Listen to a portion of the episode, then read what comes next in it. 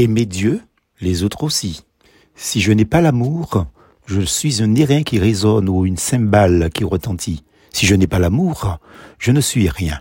Si je n'ai pas l'amour, cela ne me sert à rien.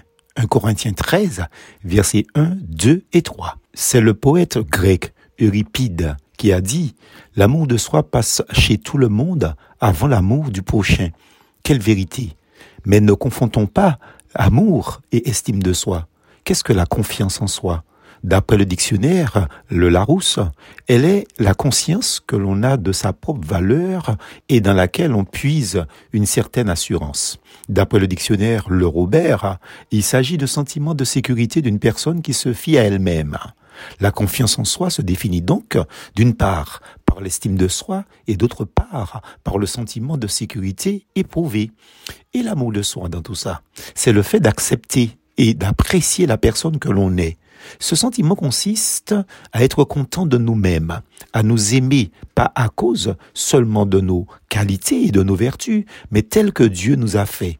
C'est exactement ce que Dieu nous demande concernant les autres, les accepter et les apprécier. Dieu veut orienter notre capacité d'aimer vers ceux qui nous entourent. Tu aimeras ton prochain comme toi-même, nous dit la parole de Dieu, Marc 12, versets 28 à 31. L'estime de soi et la confiance en soi sont des atouts valorisés dans notre société actuelle, car elles montrent une certaine force de caractère qui permet de réussir. Mais attention, si elle occupe nos pensées à l'extrême, elle risque de favoriser l'orgueil, la suffisance et le mépris des autres.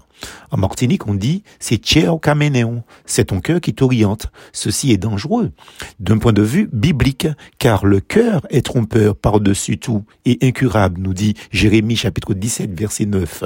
La Bible montre l'incapacité de l'homme à se transformer lui-même, mais elle fournit l'antidote à notre orgueil, à notre ego surdimensionné. Le chrétien qui a reçu une vie nouvelle par la foi réalise que le Fils de Dieu, Jésus, l'a aimé et s'est livré lui-même pour lui à la croix. Galates 2 verset 20. Il essaie de répondre à la demande de Jésus. Aimez-vous les uns les autres comme je vous ai aimé? Jean 15, verset 12. Si l'amour pour Dieu est le mobile de notre vie, il devrait produire en nous l'amour pour les autres en nous incitant à nous oublier et à ne pas vivre égoïstement pour nous-mêmes. Plus fausse en.